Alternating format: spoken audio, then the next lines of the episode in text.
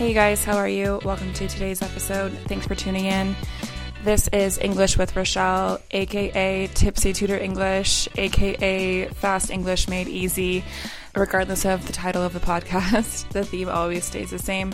I sit down with a drink of something coffee, wine, whatever and I ramble about a topic. So, totally unscripted English.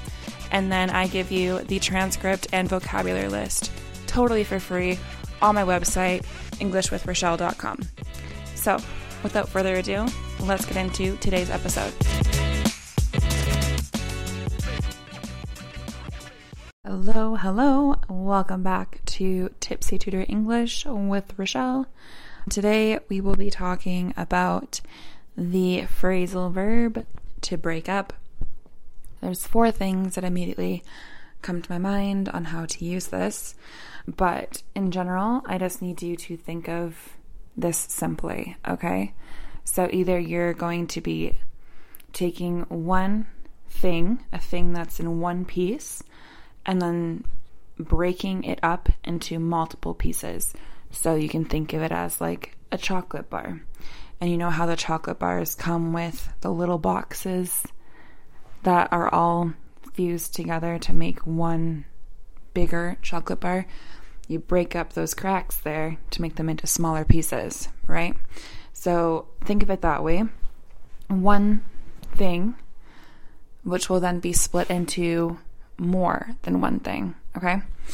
You can also break things up like physically, like a fight so you break up a fight if they're, you know, getting into an argument in the hallway at school. You intervene and you break up the fight. Also, relationships, this is super, super common. We will say, oh, yeah, we broke up.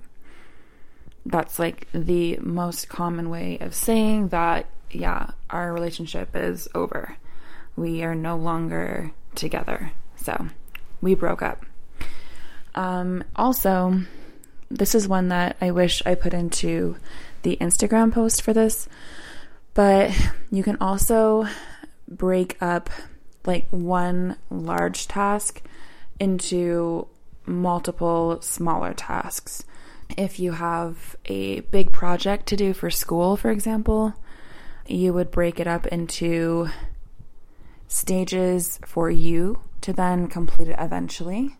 After each stage, you go on to the next to ultimately finish that big project.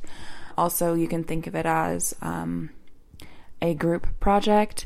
You would break up the responsibilities or tasks or topics to cover for that class project. You would split them up or break them up amongst your group members. So each person has their own different things to do for that class project. So that is the phrasal verb to break up. Thanks for listening.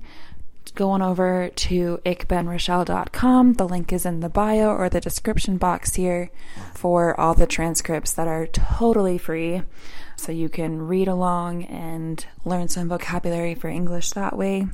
It's 100% free, you guys. I am not joking. So go over there and use it, please, please. And like, comment, surprise, subscribe. Words like, comment, and subscribe, please. I really appreciate it.